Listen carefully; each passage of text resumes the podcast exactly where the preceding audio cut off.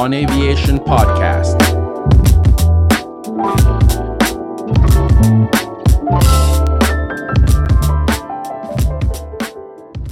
All right, friends, welcome back to another episode of the On Aviation podcast. I'm your host, Orlando Spencer. With me, as usual, is my co host, Daniel Nzioka.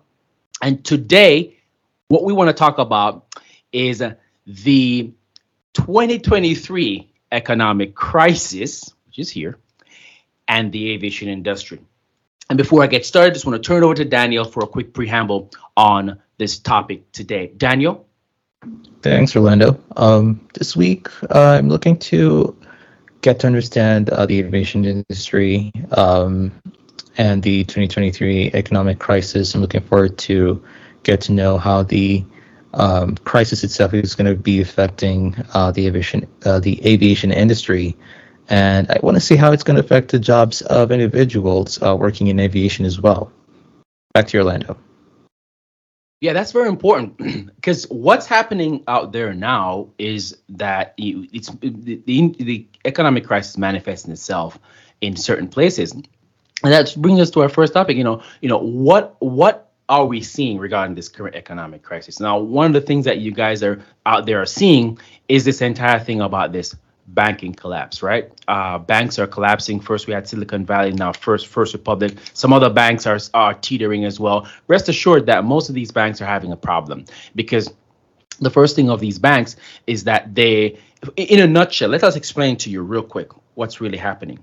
Now, when interest rates are low, the banks buy treasury bonds low interest rates to offset the deposits that are in their in their accounts and people put their deposits into the bank and what tends to happen is that the bank need to kind of lend that money out do something with the money but because of regulation how the the Federal Reserve uh, check with these banks and make sure that they're keeping up with standards. If they have government bonds, then they're seen as a more safe investment. The problem with these investments, the, the banks buy all these investments had them on their balance sheet, but they buy these investment when there are, you know, 0.5%, 1.5% for a, say, for example, a 30-year treasury or a 10-year, you know, treasury, and they have them on the balance sheet.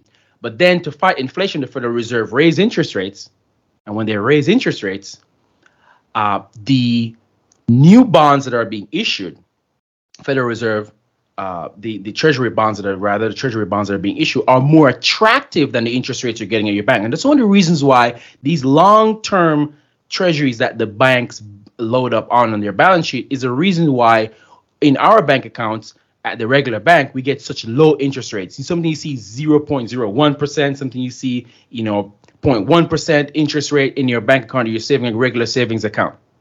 Now, when people see that and they have a good amount of money in the bank, they want to make sure that they can offset some of that inflation or they get better rates by buying treasury. So they take their money out and they put it in a money market fund to get the 4.5 or the 5% we're at now, close to 5% we're at now. And then what that does, that draw money out of the bank. But the bank generally don't have this money. The bank use the money to buy the treasury bonds or you give out loans, right? So the bank don't have this money because remember the bank operate in fractional reserve.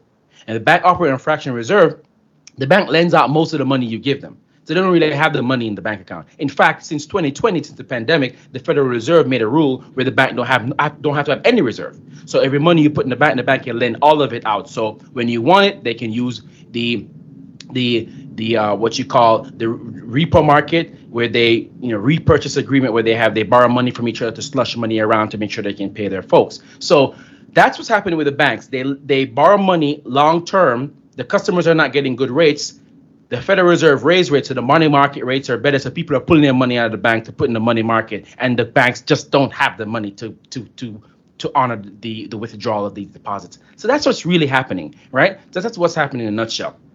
Uh, so this banking crisis, which people saying it's a banking crisis, but it's an economic crisis, right? So the economic crisis generally start with the, the finance side of things because that's where you know, it's like 2008. The other place that we're seeing stuff like this happening is you know, the tech sector, the massive layoffs. We talked about this before in our articles where we talk about how these massive amount of malinvestments went into the tech sector. Huge amount of investment. Investment that would not have been made if interest rates weren't low. So as interest rates are pushed down by by, by central banks, it causes companies to say, okay, lots of lots of uh, interest rates, lot, lots of free money, uh, not free money, but low cost borrowing. Let's borrow. Let's expand. Let's grow the business. Let's you know do more. Let's hire people. And what's happening is that as interest rates rises, two things happen. One, the companies can't get that easy money no more. Secondly, the loans that they're out there, sometimes it's loans, sometimes it's venture capital money, but a lot of time it's loans. A lot of these money uh, loans are on uh, variable interest rates. So their interest rates are going up. When they refinance these loans, these debt, they refinance at a higher interest rate. They can't keep up. So they have to cut costs. How do they normally cut costs? The easiest way to lay off some people that are not needed. So you see the layoffs coming. And it's happening across the board. It's not just tech, it's happening in media, it's happening in uh, retail, which we're going to talk about here real quick as well. It's happening all over the place. Another place we're seeing this economic crisis you know manifest itself is in commercial property. But let's talk a little bit about retail first, since I mentioned that. Retail is a couple of things happening with retail. One, the during the pandemic and lockdowns, they had some you know supply chain issues, and so that's a problem. But the main thing right now is inflation, and the, the cost of doing business is is high. Now, while inflation may have the rate of increase may have come down a little bit, it's still increasing. So even if it increased by 4.9 percent year over year last month, that doesn't make a difference because it had increased, you know, over five, over six percent, or some. Or at one point was nine percent, and that's all cumulative. So the businesses are feeling a pinch. There are other things happening with business, such as whatever cities they're operating. Sometimes, you know, the theft are high, and so they have to close down shop. And you know, some business just not doing well because of the current environment. We see. Uh, you know, Bed Bath and Beyond, they've been having problems for a very long time anyway. And so a lot of these things, we we talked about this before, where uh, Walmart is closing stores. A lot of you know the northwest, a lot of northwest area, they're not just not making money. We see where a lot of other stores just you know supermarkets are just closing down. So a lot of these things are going to be happening, right? Which brings us to commercial property as well. For example, commercial property with this new move of work from home, more remote working situation. Uh, at first, the companies try to resist and try to get everybody back in, and then the you know employees just rebel a little bit. And because they rebel, you know, and you know, it's a new way of working. These companies decide, okay, one, they're still being kind of productive, or they seem to be, you know, relatively same the same level of production they're still doing especially for knowledge worker, engineers, service sector stuff, you know, software engineer, you know, designers, you know, service sector items, customer service folks. They're saying, okay, since you're still being as productive as you used to be, well, then there's no need for you to come back in the office. You seem like you're doing well. What that does is that the company also realized that they are saving money by not having to pay all this money in, you know, commercial office spaces. So the commercial office space is collapsing as well because one, a couple of things, two, two things are happening. One, the businesses are not renting these space because it's a little bit more cost effective to have people work remotely. And two, again, as interest rates rise, these commercial real estate, these commercial real estate, the mortgages on these are variable rates. So as interest rates rise, these rates rise as well. And so that's what we're seeing happening in, in, in terms of the entire uh, seg- sector in terms of the the economic crisis. These are where this is where it's playing out currently. This is where it's playing out currently, and by looking at that, we must always realize that even though it's playing out here, just like in 2001, just like in 2008, it will find its way to the aviation uh, sector as well. It will find its way there. Now we're a little bit more regulated and a little bit more, you know, funding is available to us in the aviation space, particularly the airline segment. You know, the general aviation folks generally fend for themselves, uh, in a sense. But funding is available there. But the, the good thing is, if funding is available for airlines, then it kind of I hate to use the, the, the term trickle down. It kind of work its way down to the general aviation sector as well, especially for flight schools and so on, because they're they're they're a big supplier of pilots and, and so on to these the, the airlines. So one of the things that we see there with with with with all this is that it slows the uh you know the GDP. So it slows GDP and there's rising inflation. Inflation may the rate of of rise may be slowing, but the inflation is still rising along with high employ- unemployment, these are some key things that we're seeing there. And that's very, very important to think about. So I want to turn over to Daniel. Danny, any thoughts on this? Thanks, Orlando. Yeah, so the, I, this week I came across um, some some news regarding bank uh, the banking crisis that uh, just caught caught a thought in my mind. Um, I saw Jamie Dimon say that um, short selling of banks should be banned, and those who do it should be prosecuted. And I kind of had this thought whereby uh, what happens uh, uh, what happens if banks uh, are short sold uh, every time? Like right now, you had SVB, First Bank. Um, not sure which uh, the next bank to fail, um, but do you think this is going to affect um, the aviation industry or other sectors um, in the job market? Hey, absolutely. Let me just say this short sellers provide a vital role in a free market economy. They are absolutely vital. There was this one uh, scandal about this, this, can't remember their name right now, this Indian company. These guys were, by all intents and purposes, were not being upfront. They were pretty much being fraudulent, uh, the whole, and it's short sellers that figure this out. This whole thing about Bed Bath and Beyond, the company is not profitable. It is the short sellers that figure this out, right? So what short selling is is uh, a set of investors. Generally, it's hedge funds, right? The riskiest of the riskiest investors. Uh, th- what they do, they look at a company, look at their books, and they look at their stock price, and they say this company does not worth this stock price, and they predict that a company will fall. Now, what they do is buy the stock, and short selling is literally I buy the stock at whatever it is. I sell it. I you go on you sell something you don't have. And how you do that, I see the stock and I'm going to sell it. I don't have it, I don't own it, but I sell it. What I do is in essence what happens is that if the brokerage firm has the stock, I buy this I borrow the stock from them, sell the stock, right? At a higher say say it's $100. I sell the stock, but I expect the stock to go to $10.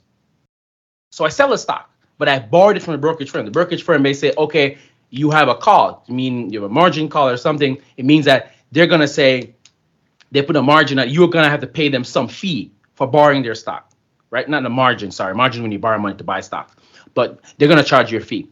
So they charge you a fee to buy. So it may be say five dollars. So you buy the stock at hundred dollars, you sell it you predict based on your intricate research, and these folks are good. These guys in Gallagher, they're very good. If the hedge funds are, if short sellers are swarming around a business, they smell the proverbial blood, and they know that this business is going to collapse anyway. And the price that it's going for is not good.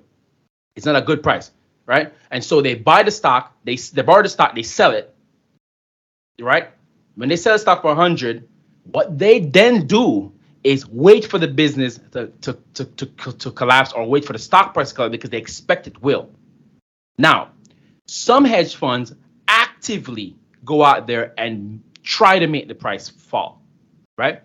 Uh, that some of them, they have a few that a few that does it nefariously. They try to, you know, bad publicity and all that good stuff about the stock or the company. But a few of them who are very good just put out articles and tell you why they think the stock is bad, why the company is not doing well. Now the short sellers, they when they sold the stock that they don't have their bar and sell it, when the stock falls, say it falls to ten dollars, they buy back the stock and give it back to the person they borrowed from. They buy it back and give it back to the broker. And then when they give back to give back to the broker, their spread is ninety dollars. They made ninety dollars. And then the broker said, "You owe me ten dollars, or five dollars, or ten dollars, or whatever." So they made eighty dollars. They made um, they made eighty dollars on the transaction. That's what short selling is. Now, outside of the short selling itself, short sellers play a vital role because short sellers allow the market to see where companies are being disingenuous, sometimes fraudulent, uh, trying to trick the public.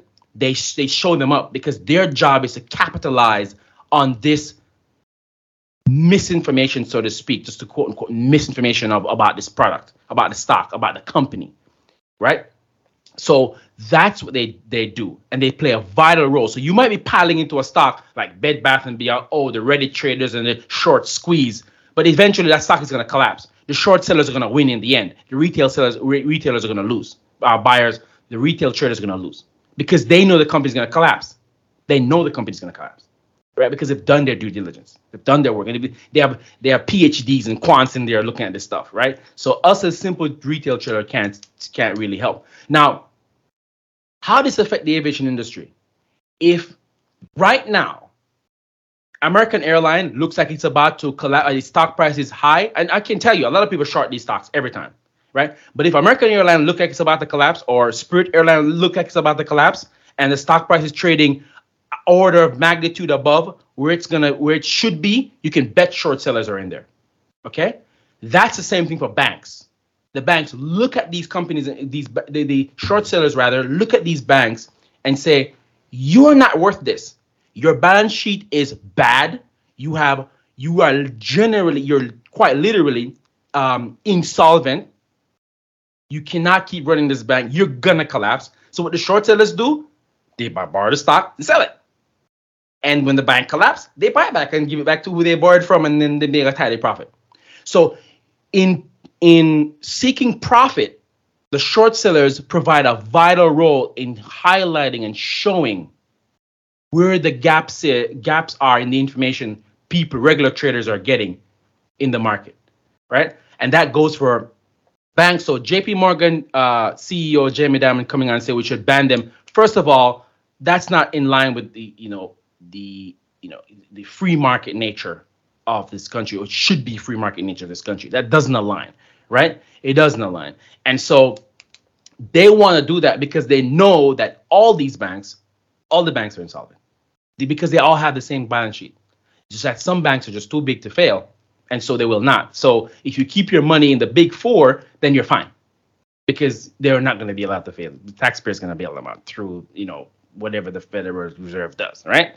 Either do it through taxes or they do it through inflation. It's going to happen. So that's what's happening there. As for the aviation industry, the same thing can happen. The short sellers are looking in on these companies, and it's happened in the past, right? The short sellers are looking at these companies because they make a profit by accurately guessing, by accurately predicting rather when a company airline even an airline is going to collapse and then profiting off the fall right? That's their job. You hate them like them for what they do but they do provide a vital in, vital role in the market right? They provide a vital role. It's all a part of the ecosystem and every animal in this ecosystem to use that word has a vital role to play. And trying to lock them out is not going to help because it's going to mean that more people are going to get hurt in the long run, thinking that the market is this stock or this company or this sector is really good when it's not. When short sellers are the canary in the coal mine, they'll let you know what's happening. Oh, hopefully that can answer your question here, Danny. Yeah, absolutely. That makes sense. So, you know, one of the things that you know that we find pretty pretty strange or find pretty interesting is that they are calling this a banking crisis. It is not. It's an economic crisis. Uh, the banks, the financial sector has interwoven itself so much into the the fabric of the economy that uh, a banking crisis is quite literally a financial crisis. And we saw that in 2008 as well, and we saw that in in some of that as well in the 90s. We saw some of that in the 80s. We saw some of that uh, well, not in the 80s that much, but some of that in 2000, some of that 2008. So the banking crisis is the financial crisis. It's just that the banks are the ones that are getting hit. It's one of the one of the one one of the sectors that are getting hit first because their balance sheets are well. When we say balance sheet, we talk about that before. They have uh, assets on their balance sheets that is not valued the liability, meaning they're taking money. Those are liability because you when you put your money in the bank, it's a loan. All right and something I would want our, our listeners to understand: your money in the bank is not yours. I, I don't I don't think people really understand that. That's why you get interest on your bank, your, your account. It's not yours. It's a loan to the bank, right? The bank. Sometimes you go to the bank. I know people in UK have complained about this. They go to the bank to pull their money out. They're asking a bunch of questions. Why you need the money? The, the, the moment you put your money, deposit money, it's not your money. It belongs to the bank. That's where you get interest rates. You may not like the rate of interest, but it's not your money. You loan it to the bank, and you can't lend.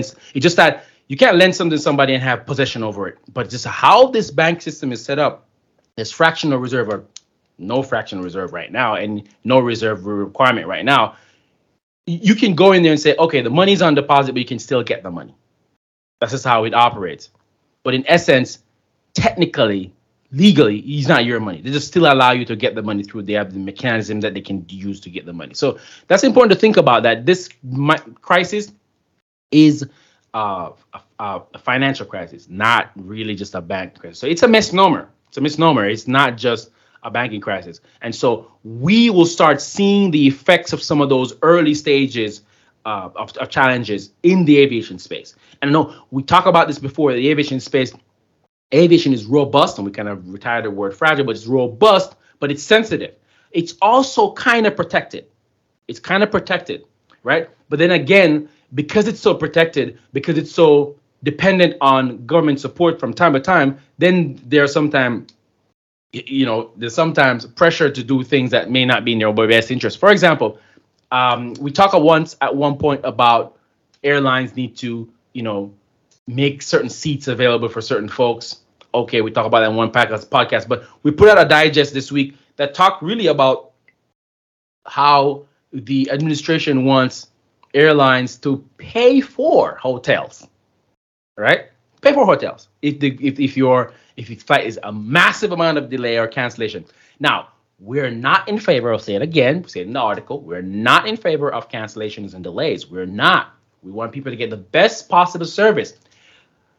It sounds good to say if your flight is canceled, then you will need to be compensated. And the airlines, because they don't want to compensate you, don't want to keep as much as their money, they'll do their very best not to have cancellation and massive delays. Sounds very good. What could possibly go wrong? Okay, the first main thing is that a lot of factors that goes into, and this is all related to the economic challenges. A lot of factors that goes into cancellation has nothing to do with airlines. Two factors main that comes to mind is one, weather. The airline cannot con- control weather.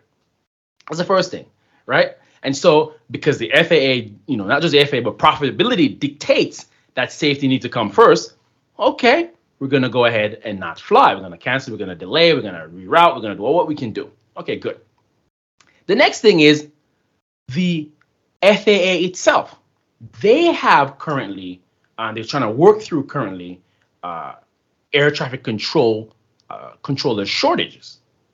And so if there are shortages, then there are air traffic control delays, right? As a pilot, when you try to do an IFR flight, some of the things they always say to look at in the NOTAMs is ARTC delays, right? You want to look at those to see what kind of delays you can expect for your IFR uh, flight plan or your routing or whatever. And that's what the airlines get into sometimes where because of shortages, they might have to deal with delays. That has nothing to do with the airlines, right? They're just operating. So on one hand, you have increased costs to the airlines for compensating others for missing a flight or canceling a flight or delaying a flight. On the other hand, some of these factors are not in the hands of the airlines. What does that mean? The airlines, in order to compensate for the factors they cannot control, they're going to increase prices. And if they increase prices, then either less people travel, which drive down revenues in a bit, or you may have smaller airlines, regional airlines, probably going out of business and they get consolidated into even larger and larger airlines, which probably may make the price go up and the quality of service go down. Okay, so it may seem good at first, but it may not be that good. Now, couple that with what's happening in the market, you're literally, you know, you're literally beaten down an industry that's already getting a lot of pressure from the economy, from all the other things, right? But the airline, the argument from from lawmakers and from from the administration is that you took taxpayer money. I think it's 26 billion of it, right? You took taxpayer money, right, during the pandemic, during the lockdowns, you took taxpayer money, so it's time to give the taxpayer back what, is due to them, right? And that's one of the things that we talked about, even with the even with the cryptocurrency. they decide to have the airlines, you know, adopt this stuff. Then it's going to be difficult for them to to to uh, to to say no because you know they're there they've taken the money and now they have to it's pay the piper so that's very very important to think about as you go forward with this stuff you have to think about uh, the the economy itself and some of these other things that are happening with the airlines as they go through this kind of challenge with these regulations, these mandate, these rulings on them. And some of these things are not actually law, they're just rulings that may come down from the FAA or from the administration, executive branch itself that wants them to do certain things. So you have to think about that. So Danny, what are your thoughts on, on those? Yeah, I did have some um, question on uh, the compensation that the airlines are expected to give in case uh, the passengers miss their flights because of overbooking or any fault that the airline might have. Um, so, would be would the compensation be basically um, a refund, or is it just being compensated for the wastage of time, or let's say? Um, would it involve a hotel payment or and more than that? Uh, because I well, from my from my point of view, I think a refund um, would basically I don't think that would be like a compensation. That would just be here's your money back. Or uh, another solution would just be let me roll over your, uh, your booking to the next flight, uh, which would uh, basically solve the problem. Even though it has inconvenienced the passenger, they will still get to their destination. Um, so, um, is the compensation basically uh, a refund, or is it just more than that? And um, just I'm just asking this in order to see if um, the airline is actually go gonna go uh, to more than the expense of what the um, passenger paid for in order to uh, compensate for that issue. You know, that's a very good question so to take the first part of your question, will it be where they're just like, okay, here's a credit for your next flight, or here you go, you can fly. Uh, it goes towards your travel points, or here you go, is a credit, you know, credit to fly, or you know, you fly on the next flight free, or they give you extra flight. So if they just roll over your flight, there's some loss there because prices are always changing, so they might lose some money there. But for the most part, you're not losing anything because apart from their business, they do lose money because of the cancellation. But the customer gets what they need. The customer gets inconvenience, obviously. But for the most part, the airlines don't really outlay excess cost. The excess cost might be in lost revenue today. They may need to catch up tomorrow. They need to be they need to run rescheduling um, rescheduling processes. They're gonna lose some money there. The problem is is that this ruling, proposed ruling, is saying that the airlines will need to pay for a hotel, okay, and probably other travel expenses. And and I'm I'm presuming, and here I'm speculating, there's just speculation. This gotta be on top of giving them their money back. Because it wouldn't make sense if you say, okay, you go and you don't want to fly with us no more. You want your money back. They give them money back, but they'll put them in a hotel and all that good stuff. I don't think that's gonna really work. It may work a little bit, and, and customers may think they like it, but eventually prices are gonna skyrocket because airlines are gonna have to make uh, use quants. Like it's almost gonna be like an insurance company where they're gonna have to do some serious calculations and, and, and statistics to figure out how much of these people are going to be cancer, how much of them we're going to have to provide hotel for, and so on. So to answer your question and to get back to it in a really quick way, yes, the ruling is saying, from what I understand, that they're going to have to provide uh, the hotel and may have to provide travel like car, rental car, they have to travel back and forth or shuttle or whatever the case may be. So it seems like that's the case. So there's gonna actually be extra outlay in terms of uh, payments cost to the airlines itself. Absolutely, now I understand. Yeah, that's gonna be a lot more costly um, on the airline side, and it seems quite unrealistic. Uh, thanks for explaining that, Orlando. Yeah, sure. So, uh, so, so, so, so that's what we're seeing there. Uh, and again, guys, again, most importantly, just remember that no matter what we talk about in this podcast, we're always, you always, even though we don't explicitly say it, relate it back to the aviation space. And you know, just to kind of talk a little bit more about the economic crisis, everything you're seeing happening out there is going to affect the aviation space. Uh, uh, how? How? Right? So let's do a quick overview of, of how this will affect the aviation space, right? Individuals. If individuals are not earning, they don't have jobs, right? They're losing jobs left, right, and center. I, I believe that for the firms that have been laying off, particularly in tech right now, if they're laying off, they're on their third round of layoff right now. Um, they're, if they're laying off this heavily, where's all this money coming from for leisure travel, right? We know that business travel has, has hit the floor since the pandemic and the lockdowns. This, it has hit the floor, right? Because people are doing more, uh, you know, video conferencing, right? and so executives are doing a lot more video conferencing, right? So if they're dependent on the leisure traveler, the regular consumer, uh, the business cons- the business to consumer travelers, which are the regular travelers, vacation, the trips here, the possibly the uh, the entrepreneur who's just a you know two people working with them, they travel for business. They just you know they're not dealing with the corporate the corporate accounts as much. They're there, but they're not as much as they used to be. If people are losing jobs, businesses are going out of business, right? Where is this revenue coming from? How are they going to be doing business? How are they going to be keeping up with it? The prices have to go up, and if the prices go up, then it feeds on itself, right? Prices go up, business can't afford it, customers can't afford it because they're not working as much, they can't take vacations as much, they can't take trips as much. Then those prices go up. Then because those prices go up even more, the people can't afford it even more, and so there's a, there's a challenge. And then compound that with these rules on these airlines, you're gonna have challenges. You're gonna have some serious challenges. And so that's one way with this affect the the business and and affects the individual. The individual talk about that uh, just now. The individuals are, are individuals are unable to travel because they just don't have the revenue. They don't have the money to travel as much. People are still traveling. Currently, over the past year and a half, I believe that people are still doing what they do. It's because they're going into more debt to do it. The credit card, the credit card debt uh, is increasing, right? Because and the saving rate is falling. So saving rates are falling and credit cards increasing. And what that signified to me indicates to me is that the the uh, the people are running out of actual money. Whether you want to say it's stimulus check money is running out, I don't think stimulus check money is all that. Well, stimulus check was one thing. People used to get unemployment. Uh, they were getting unemployment from state and federal as well. So some money may have been there, but that probably run out long ago. But people had savings, and the savings are falling. They're, I think they're at the a level uh, maybe at or beyond what 2008 level was, right? When during the crisis. So the, the last recession, uh, Great Recession, and so people are running out of money, so they're taking on more debt in order to finance the lifestyle that they're used to. Now, one of the things that we're not seeing is that people are not cutting back just yet. Eventually, they will when it gets really tough. They will, but people are not cutting back. They're going into debt, right? Is that a good thing? Interest rates are rising.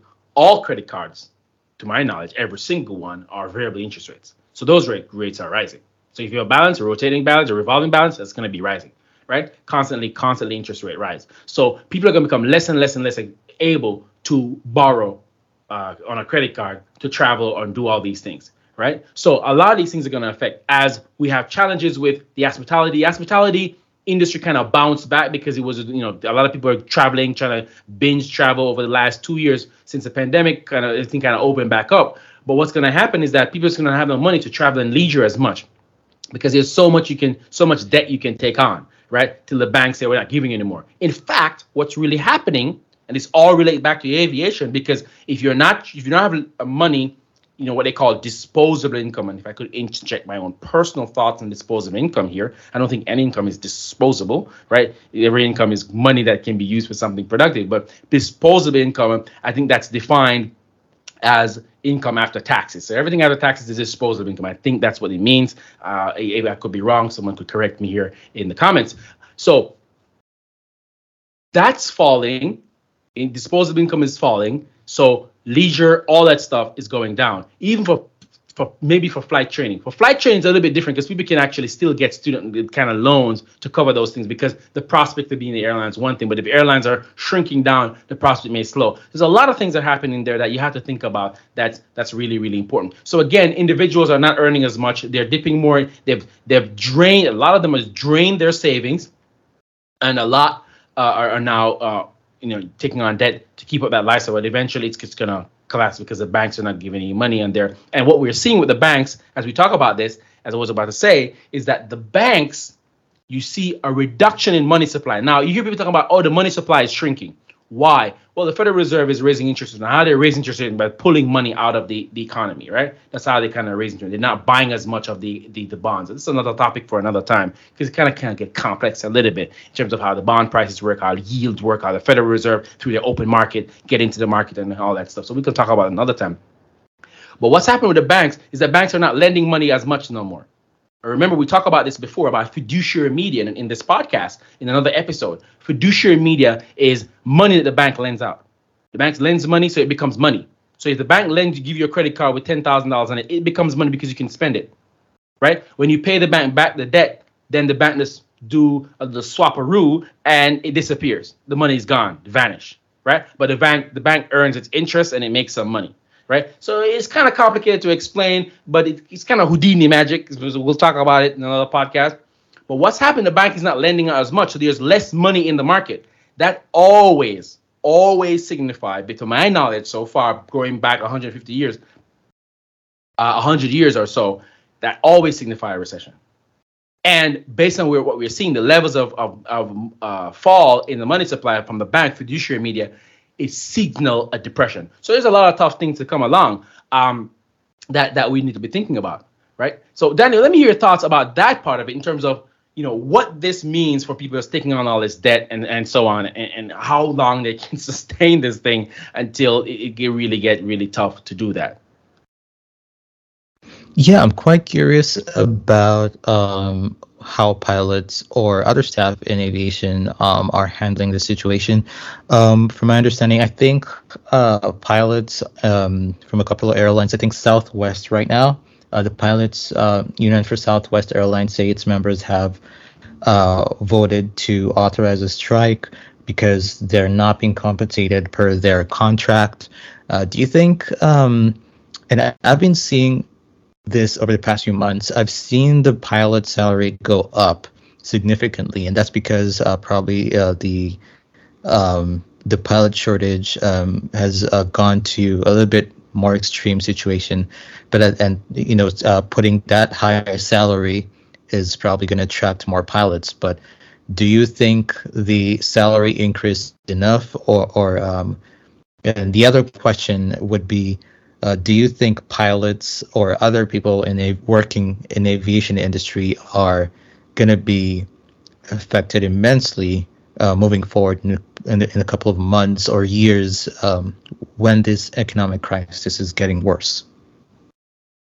Now let's take that first. But I think it's a very, very, very important question, my friend. So, increase salaries. Now I know the labor unions have always been increasing, uh, been lobbying for greater salary, negotiating greater salary for their members, right? We'll talk a little bit more about labor unions as well. And, you know, not all things about labor unions are the best because labor unions sometimes make it so difficult for others to join a particular group. Uh, you know, if you're on the inside, you get raise pay. If you're not in, it's hard to get in. But we'll talk about that another time. As for the pay increases, part of that is the labor unions negotiating to compensate for what they're seeing in the inflation on the inflation side of things. And, you know, they've been always doing that. They're always looking for more pay and more benefit for their members. That's their job. That's what they do. All right, for the members, not everybody else in the economy in the in the sector for their members. So that's what they do. That's their job. They care to their members. Right? However, you've seen throughout the I believe just after the pandemic when the lockdowns things are opening up, you notice that there was a rise in the bonuses for regional airlines they were paying them more money. They were giving them bonuses. That's just to attract new pilots because what tends to happen, tend to happen in the pandemic, they the airlines have opportunity to furlough and early retire some of the older folks because if you think about it, the older folks are the ones that makes the most money. These guys can make up to two, three, four. You know, if you're expat in China, from what I heard, you can make up five hundred thousand dollars a year, right? As a seasoned pilot flying like a triple seven, right? So they're in the hundreds of thousand dollars in, in, in some of these senior folks with benefits, and it's expensive, right? So the airlines took time to pay them off, early retire them, but then create a gap in the employment, right? Because it takes about three years or so for you go from zero to hero, you know, you know, to get your ATP and go to the regionals. So it takes a while. So if you if you say for example you early retire, you say two thousand people you're not going to get that 2,000 people right away. The regular pipeline is a regular pipeline.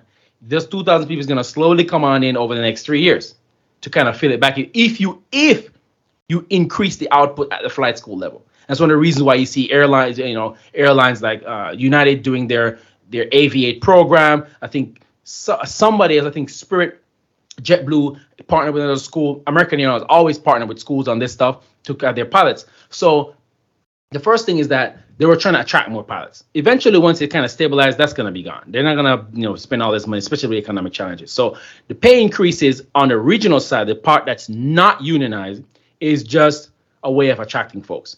The other side is the union side, unionized side, where the pilots, for example, Southwest, we've seen these Southwest uh, Airlines pilot and crew. They've been they've been you know you know trying to do some strikes and doing some stuff for some time. I think for about a year and a half now. The challenge is that their raises are more substantial. So on the regional side, they can say, we're giving you a bonus, or the pay is this. And they can raise the pay, slightly slacken it off a little bit, not pay as much, hold it off a little bit. They have more leeway because they're not unionized. When Southwest and the, the majors and other major airlines, when they raise the, the benefits and so on, that's always permanent, right? They can't just drop backtrack on it because, you know, you know, they can't do anything funny because if that's tied in the union is going to hold them their foot to the fire. So they're a little bit more hesitant to do that kind of stuff. So you'll see some of that stuff happening. So you'll definitely see that. Now, the as airlines do this stuff, if they're having a hard time, you know, raising pay and all this stuff, it can be one of two things. It can be one, they're not going to be employing a lot of pilots because they're not flying as much, or if the market is still moving forward and the airline industry is still growing, but it's growing at a in a way that airlines are finding it easier to cut cost elsewhere, then it would not affect the flight schools. It wouldn't affect the rest of aviation, right? Now, it's particularly the flight school. Now, if it's if it's the other way where they're having challenges, they're not able to grow as much, they're not able to because of all these rules and all the price increases and all these other things, it may affect flight schools right? So the flight schools that are intricately connected with their partners uh, are going to be able to do a little bit better. Now, when I say intricately, because it seems as if every flight school I've seen is, for the most part, not every, but but a lot of them, you know, 80% of them are connected to some kind of you know airline partnership. It's varying degrees of partnership. So it will be affected in a good way if airlines just keep are still able to to squeeze out cost, and they're very good at squeezing out cost, and primarily in the equipment they use right? So they're, they're still able to squeeze out costs and still able to grow forward. We still have the the the, the shortages and we still pilot shortages and we're still going to have flight school being able to take uh, benefit of that.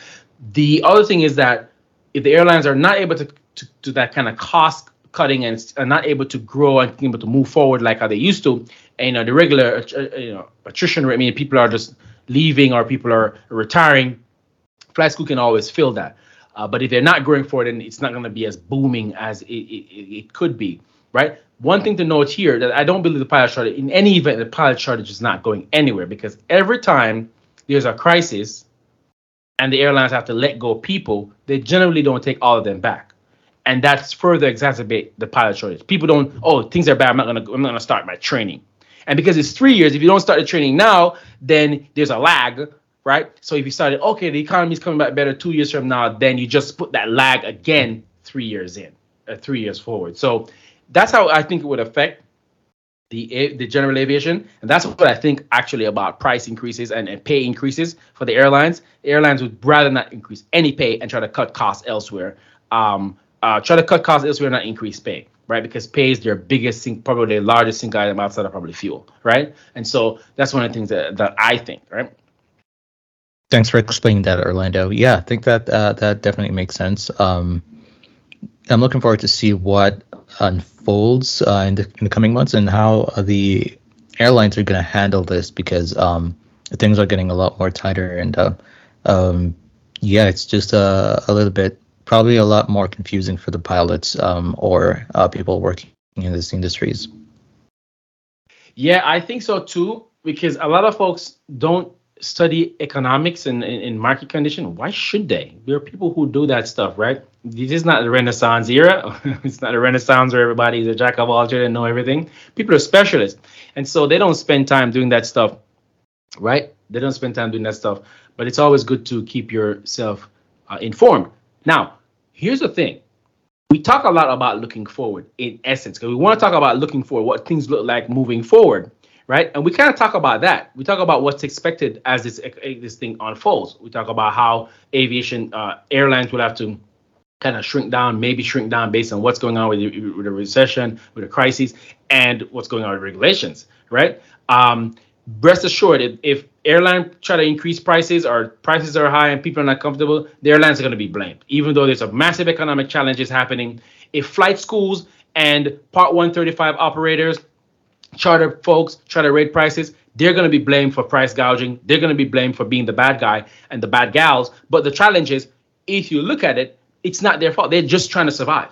Okay, and we're just going to make that very clear. These people are just trying to survive. These businesses are just trying to survive, right? So they're going to be scapegoated when the real problem is inflation, banking challenges, bank taking on you know risky investment, and they're paying the price. And then you know fingers are always going to be pointed at the businesses, right? When the real finger should be pointed at the real cause of the recession, right? So that's one thing that we, you know, we should think about. In terms of how long this thing will last, oh, we don't know.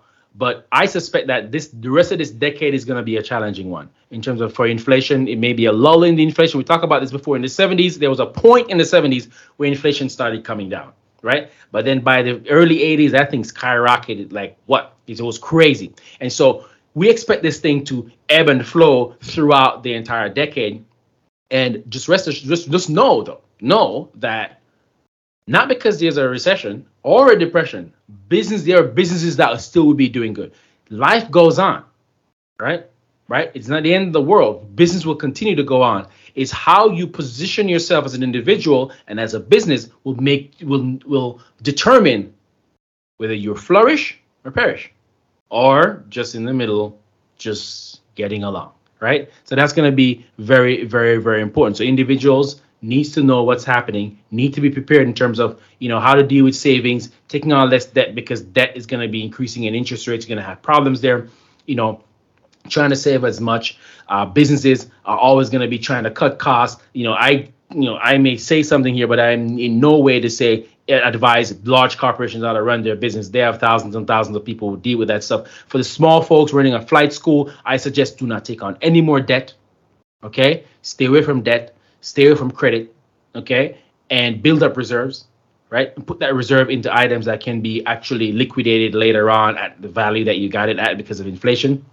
So that's what our recommendation is. But we expect that this is going to continue for some time.